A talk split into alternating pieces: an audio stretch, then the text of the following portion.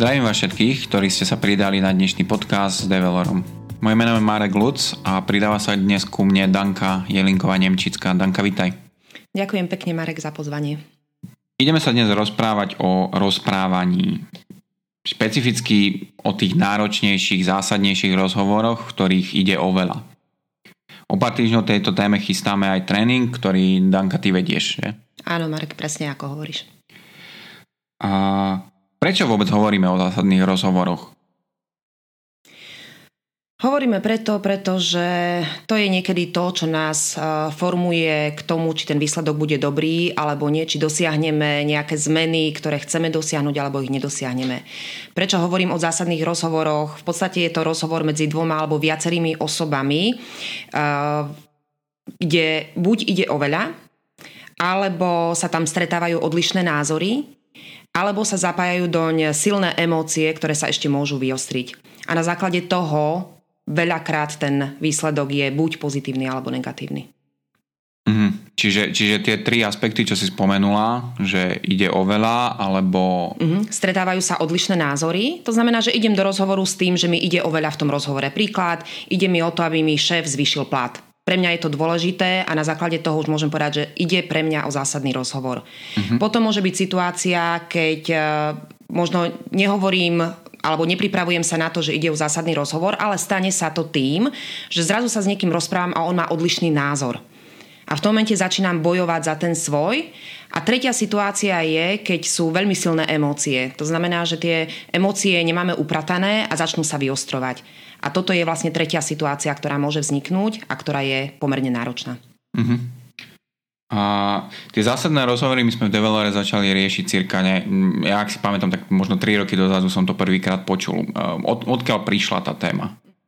Áno, sme nadnárodná spoločnosť a musím povedať, že tá myšlienka venovať sa trochu viac zásadným rozhovorom vznikla v Developer International, kde v podstate začali pracovať na takom update asertívnej komunikácie, ale následne na to, ako sme tú tému dostali na Slovensko, tak sme to trochu mm, možno upravili a trochu sme to nasmerovali inde než na štandardnú asertivitu a vychádzali sme z knihy Kerryho Pattersona a jeho týmu, kde sa venuje tým zásadným rozhovorom z trochu iného pohľadu. Mm-hmm. Ja som tú knihu nečítal, ty si, ty si to čítala, že, že vieš nám približiť aj, že čo to znamená z trochu iného pohľadu? Mm-hmm. Uh, áno, samozrejme, čítala som tú knihu, pretože na základe toho je ten tréning uh, pripravený a bolo tam veľmi, veľmi veľa dobrých myšlienok, ktoré v tom tréningu vieme, vieme trochu rozbiť aj na drobné. A čo to znamená je, že keď hovoríme o asertívnej komunikácii, asertívna komunikácia je skôr výstup. To znamená, že keď si uvedomím všetky tie aspekty, že vôbec vzniká ten zásadný rozhovor, ako na to reagujem, ako pracujem s emóciami, čo ma rozčuluje, tak potom už ide o to byť asertívny a dať späť e, tú informáciu tak, aby neublížila druhej strane, ale zároveň, aby som presadila ten svoj záujem. Tie zásadné rozhovory a kniha Patersona sa zameriava aj na tú cestu predtým. Čiže ako ja mám spracovať to v sebe, čo vo mne tá komunikácia vyvoláva a až potom prichádza asertivita. Samozrejme, nedá sa to oddeliť. Sú to prepojené nádoby, jedno bez druhého nefunguje. Uh-huh, uh-huh. A predtým, ako, ako pôjdeme ďalej do toho, že o čom, o čom tie zásadné rozhovory sú, možno taká otázka pod kožu, že, že ty posledný nejaký zásadný rozhovor, ktorý ti utkvel v hlave, No, keď sa nad tým zamyslím, tak tie zásadné rozhovory asi zažívam každý deň a mm, či je to na tréningoch, ktoré vediem, pretože mám tam rôznych účastníkov a moja úloha je možno niekedy trochu posunúť ich myslenie smerom, ktorý riešime na tréningu. To znamená, že vnímam každú takúto jednu komunikáciu ako zásadnú, pretože moja úloha je presvedčiť tú druhú stranu, aby možno začali nad sebou rozmýšľať a aby, aby možno uvažovali trochu iným smerom, aby sa na to pozreli z iného uhla pohľadu. Zároveň tie zásadné rozhovory zažívam v súkromí, samozrejme je to komunikácia s mojim manželom, komunikácia s mojimi deťmi, to je ohromná výzva, takže na tom si to veľmi dobre trénujem a samozrejme je to aj aj e, zásadné rozhovory, ktoré vediem s mojimi kolegami a s mojim šéfom. Neustále sa vyskytujú situácie, kde je tá moja úloha sa k tomu postaviť a rešpektovať to, že niekto nemusí mať taký pohľad, ako mám, mám na to ja. Uh-huh. Uh-huh. A čo také špecifické ti vyskakuje? Akože posledná fakt, že špecifická situácia, kde, kde Mm-hmm. Ja neviem, či emócie vystrelili, alebo išlo o veľa, mm-hmm. alebo, alebo ešte teda tá tre, tá, tá, ten tretí aspekt bol tom, že, že je tam výrazný rozdiel v tých názoroch. Mm-hmm. Myslím si, že, že teraz keď si tak spomínam eh, matne, väčšinou tým, že tie rozhovory sa snažím zvládať naozaj dobre, nevždy sa mi to samozrejme podarí, napriek tomu, že to trénujem, ale vyskakuje mi jedna taká situácia z minulosti, eh, je to nejakých pár mesiacov dozadu, eh, kde som riešila to, že som v rámci môjho týmu vo firme zadávala kolegyni mm, nejaké podklady na tlač. A Vznikla situácia, že do toho bolo zakomponovaných viac osôb, ktoré som vystresovala krátkým časom na tú prípravu. Ale nebolo to úplne tak, bolo to v podstate len to, že ak by sa dalo, tak to potrebujem skôr, keď sa to nebude dať, samozrejme rešpektujem. Ale tým, že sme to nekomunikovali navzájom, tak vzniklo také nejaké nepríjemné napätie medzi nami, až som dostala taký nejaký mail, ktorý e, ma nasmeroval, že toto nám nerob, lebo nás stresuješ. Samozrejme u mňa tie emócie vyskočili, lebo ja som to tak nevnímala, že ten priestor som dávala, ale tým tým, že sme si to vykonzultovali, tak sa ten vzduch úplne vyčistil. A vtedy som si uvedomila, že asi naozaj platí uh, taký ten prieskum, ktorý robil Harvard Business Review v roku 2002, ktorý hovorí, že až 87% problémov v práci je spôsobených nedostatočnými komunikačnými zručnosťami, nie uh, schopnosťami tých účastníkov ako takých. Hmm. Takže toto asi naozaj platí. Takže, takže to, tá veta, ktorú všetci tak máme radi, že všetko je o komunikácii, do istej miery má asi aj pravdu, hej? Um, vo veľkej miere má pravdu, že naozaj to je o tom. Aj keď si to mnohokrát neuvedomujeme, ale je to o spôsobe komunikácie. OK, a ak teda hovoríme, že je to celé o spôsobe komunikácie, o tom, že ako to zvládať s chladnou hlavou, tak uh, vystáva otázka, že, že kde je rozdiel medzi tréningom asertívnej komunikácie alebo ja neviem pokojnej komunikácie a medzi tým, čo, čo my sa teraz chystáme aj robiť ako otvorený tréning a tými zásadnými rozhovormi, že v čom je to gro toho mm-hmm. tréningu zásadných rozhovorov? Keď e, sa pozrieme na asertívnu komunikáciu, tak e, samozrejme asertívna komunikácia je presadiť svoje záujmy, ale brať ohľad aj na druhú stranu. V podstate jednoduchá definícia asertivity. Zásadný rozhovor okolo toho chodí samozrejme.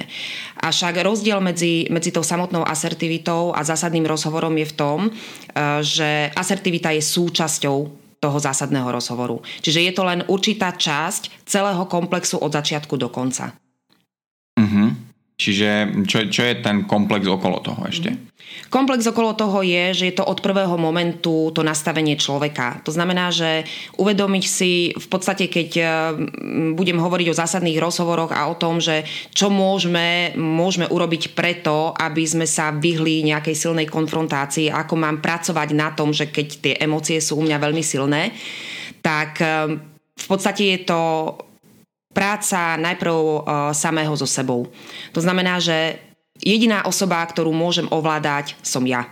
A treba si to uvedomiť. Druhá vec je, že treba sa sústrediť na to, čo naozaj chcem. A v podstate to, čo chcem, je, čo chcem pre seba, čo chcem pre ostatných a čo chcem pre môj vzťah s nimi. Sú to tri zásadné otázky, ktoré si musím dať. Tá asertivita väčšinou už je len ten, naozaj ten výstup. Ale toto je to, čo tomu predchádza. A v momente, keď si dám odpovede na tieto otázky, tak ma to nasmeruje, aby som naozaj ten rozhovor viedla čo najsprávnejšie.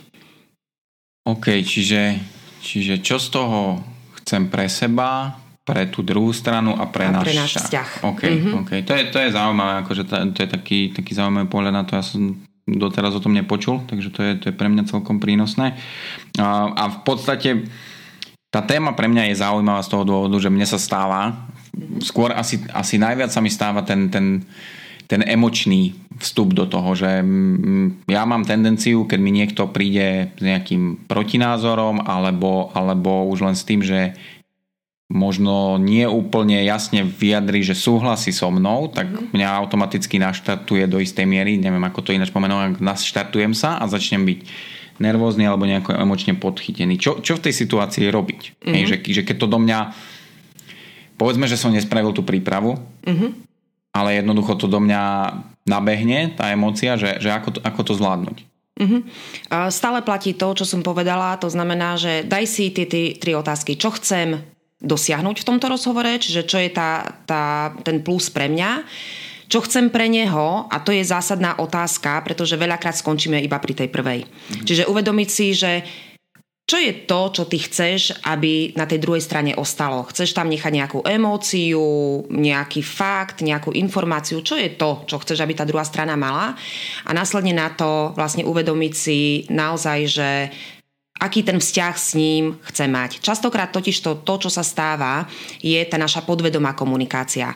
Podvedomá komunikácia znamená, že veľmi nad tým nerozmýšľam. Idem tak, ako to vo vnútri cítim a tým pádom tá reakcia je buď uh, tá, že som útočná, alebo že sa uchylujem k násiliu v úvodzovkách, alebo ten druhý extrém je, že sa uchylím k tichu.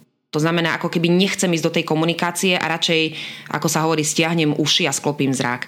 Ani jedna, ani druhá reakcia nie je správna, pretože tá prvá mi nepomáha v tom riešení, síce mi vzťah udrží, teda tá, keď sa stiahnem k tichu, vzťah nenaruší, ale v konečnom dôsledku neporiešim to, čo chcem.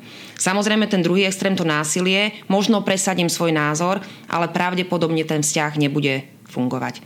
Takže moja úloha je rozmýšľať uh, v podstate nad tým, čo chcem na konci zanechať. Mm-hmm. Čiže uh, kebyže si to preformulujem pre seba a, a teraz sa vrátim k tomu, čo si hovoril predtým, mm-hmm. že tri strany, ako keby ošetrujem seba, tú druhú stranu ano. a ten vzájomný vzťah, tak pri tej agresívnej časti ošetrujem iba seba, mm-hmm. pri tej pasívnej časti v podstate ošetrujem iba tú druhú stranu, ale aj ten vzťah. Mm-hmm a pri tej asertívnej vlastne ošetrujem svoje záujmy, zároveň náš vzťah. Mm-hmm. A aj tú druhú stranu, lebo, lebo nejakým spôsobom. Čiže, uh-huh, okay. Áno. A v zásadných rozhovoroch, ja to trošku ešte, ešte premením, lebo možno mám na to taký jednoduchší pohľad. Mimo tej asertívnej komunikácie je, neviem, či si niekedy počul o bláznovej voľbe. Uh, jedine v tom, že je to nejaká súčasť toho našho tréningu. Áno, to som to prvýkrát videl.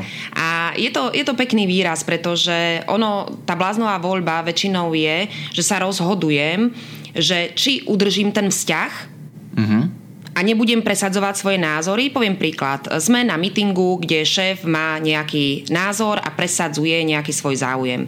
Ja som si vedomá toho, že ak to urobíme, tak to neprospeje nášmu oddeleniu ani našej spoločnosti a nebude to fungovať. A som na tom mítingu a rozhodujem sa, čo teraz touto informáciou, ktorú vo vnútri mám, urobím. A rozhodujem sa väčšinou na základe bláznovej voľby. A bláznová voľba je buď alebo. To znamená, že buď idem proti šéfovi názorom a poviem mu, že ja s tým nesúhlasím, ale predpokladám, že šéf sa nahnevá a ten vzťah nebude úplne ideálny v tomto momente, alebo si teda poviem, a však budem radšej ticho, lebo nepotrebujem mať konflikt so šéfom. A toto je tá bláznová voľba, že si vyberám buď alebo. My nechceme mať bláznovú voľbu, chceme sa jej vyhnúť. A tým pádom by sme nemali uvažovať buď alebo, ale mali by sme uvažovať a zároveň. To znamená, chcem presadiť svoj názor a zároveň chcem udržať vzťah s môjim šéfom. A toto je tá logika, ktorou by sme vždy mali ísť. Nikdy si nevyberať buď alebo. Hmm, tak um, to, to, to je napomocné, akurát a, ako to ako to dosť, lebo ako, neviem ako ostatní, ale ja mám dosť takéto uh, jednotka nulka uvažovanie. Buď jedno alebo druhé. Mm-hmm. Buď je to čierne alebo biele. Buď spolu súhlasíme a máme dobrý vzťah, mm-hmm. alebo nesúhlasíme a tým pádom nemáme dobrý vzťah a, a to pochopenie toho konštruktívneho nesúhlasu je niekedy problémové, hlavne v, tej, v tom momente. Že máš nejaké možno uh, typy, že, že, že ako, ako, to, ako to v sebe naštartovať to zmýšľanie tej strednej, ak to tak môžem nazvať, že strednej cesty? Uh-huh. Uh, samozrejme, o tom je ten tréning, pretože že komunikácia v zásadných rozhovoroch je vedomá komunikácia. To, čo hovoríš ty, je podvedomá reakcia. Uh-huh. Vyberám si buď alebo. Je to pre mňa najjednoduchšie, to, čo mi je bližšie, to urobím. Ale vedomá komunikácia je o tréningu. Dá sa to naučiť. Napriek tomu, že niekto má tú preferenciu silnejšiu, niekto slabšiu, čo sa týka zvládania toho rozhovoru, tak v konečnom dôsledku dá sa tá komunikácia naučiť. A práve to vedomé rozhodnutie je, že už naši starí rodičia hovorili, hovorili narátaj najprv do 10. A ono to naozaj má tú svoju logiku, pretože si zoberiem ako keby pár des, desatín alebo stotín sekundy, alebo možno aj tú sekundu na premyslenie a na odpovedanie si tých troch otázok. V podstate je, je pár bodov, ktoré potrebujeme prejsť v tej hlave. Prvá vec je uh, začať od srdca. Čiže naozaj ako keby uvedomiť si, že čo je to, čo by mi vyhovovalo. Druhá vec je naučiť sa pozorovať. Čiže vnímať aj ostatných, ako reagujú a ako na nich pôsobím, akú atmosféru vyvolávam. Čiže moja úloha je zobrať si zodpovednosť za vytvorenie bezpečnej atmosféry, kde neútočím, kde len predsadzujem svoj názor bez toho, aby som ti nejakým spôsobom ubližovala. A takisto je veľmi dôležité mať pod kontrolou svoje príbehy. Čo tým myslím je, že my si tie príbehy vytvárame sami. Niekto mi niečo povie a vo mne to vyvolá nejakú emóciu. Na základe toho si ja okamžite vytváram nejaký príbeh, on mi chce ublížiť, lebo ma nemá rád, lebo chce dosiahnuť svoj prospech. Žiadne fakty mi k tomu nenapovedajú, ale ten príbeh v hlave mám. A uvedomiť si, že ja si ten príbeh vytváram sama mi veľmi pomôže, ako keby vrátiť sa späť k tým faktom a povedať si, čo je vlastne realita, ktorú som práve teraz zažila. Čo je to, čo si vytváram a čo je to, čo som naozaj dostala. A tam je veľmi veľký rozdiel. Mm-hmm. Mm-hmm. No, tak tie príbehy, to asi poznáme všetci. Mm-hmm.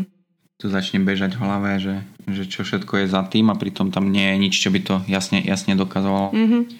OK, to je, to, je, to, je, to je naozaj zaujímavé, že, že takýmto spôsobom vlastne sa vraciame k mudostiam starých rodičov. Presne tak. A, Možno, čo by ma ešte zaujímalo, keďže, keďže ten, ten otvorený tréning sa chystá o pár týždňov, čo, čo budú nejaké zaujímavosti alebo vychytávky v rámci toho tréningu. Mm-hmm. Ja už zo skúseností poviem, že ako ľudia reagujú, alebo že, že čo je to, čo ich veľakrát tak, tak nejak prekvapí a väčšinou sú to úplne jednoduché veci. Mm-hmm. Väčšinou sú to naozaj také tie momenty, že keď poviem nejakú vetu iným spôsobom, tak zrazu tá emócia je úplne iná. To znamená, že tou úlohou je ako keby, poviem príklad, ja keď poviem niekomu si ma nahneval, tak v podstate to, čo dostanem z druhej strany, je obrana. Ja som ťa nenahneval. A ja začneme sa pretláčať, že kto z toho má pravdu. Ale keby som povedala, že nahnevala som sa, keď si toto povedal, tak tam nejde o pretláčanie, pretože je to o mne. Ja som sa nahnevala, nie ty si ma nahneval. A sú to úplne jednoduché momenty, také typy, triky na to, ako ten rozhovor urobiť tak, aby naozaj sme neútočili na tú druhú stranu, pretože nie je dôvod. Lebo naozaj ty si ma nenahneval. Ja som sa nahnevala. Mm. Ty si len povedal niečo, o čom si myslíš, že by to, dajme tomu, tak malo byť. A to je práve to, že v tomto momente len hovorím o emócii, ktorú to vo mne vyvolalo a na tu samozrejme mám právo. Ale neútočím na teba. Mm-hmm. To je super, že toto spomínaš. V podstate ho, hovoríme o tých, o tých javírokoch. Presne tak. A ja som akurát teraz pár dní dozadu sme mali tréning pre jednu, pre jednu banku, pre manažerov jednej banke a bolo až neuveriteľne prekvapivé. Sme sa snažili preformulovať práve také jednoduché výroky, že ty si ma vyľakal a mm-hmm. ty stále púšťaš rádio a mňa vyrušuješ. A ako to preformulovať len do toho, aby to neznelo útočne, že to nie je jednoduché, že to fakt je, je, je do istej miery zručnosť, ktorú mnohokrát ani, ani nerozmýšľame o tom, že ju treba použiť.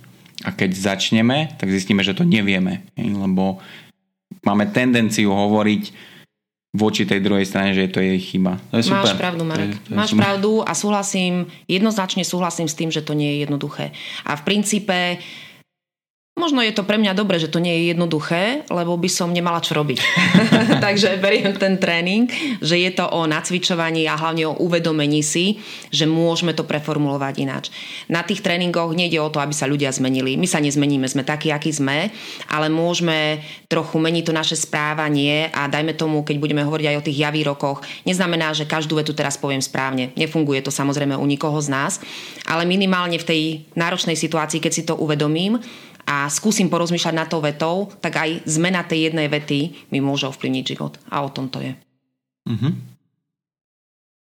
Super. Podľa mňa uh, zaujímavé informácie pre mňa. Super. Uh, ďakujem Dani, že si si našla čas a že si prišla sa porozprávať o tomto. a, a že, že si mi trošku vniesla do toho, do toho uh, viac jasnosti. Hm, ďakujem Marek za pozvanie, bolo to naozaj veľmi príjemné sa o tom porozprávať a tak zamýšľať sa nad otázkami, ktoré prichádzajú z druhej strany. No a e, vám ostatným ďakujeme za, za počúvanie. Mm, dúfame, že tento podcast, tento krátky rozhovor bol pre vás prínosný a pokiaľ vás téma zásadných rozhovorov zaujíma viac, určite zabehnite na developer.sk lomené rozhovory, kde sa dozviete viac o plánovanom otvorenom tréningu. Developer je odborníkom na formovanie postojov a rozvoj zručnosti jednotlivca. Tejto téme sa už venujeme viac než 25 rokov v rámci Európy a vyše 10 rokov na Slovensku. Viac o nás sa dozviete na www.developer.sk a samozrejme pokiaľ vás téma vzdelávanie, rozvoj a maximalizácia potenciálu jednotlivca zaujímajú, určite sa prihláste na odber týchto podcastov. Pekný deň!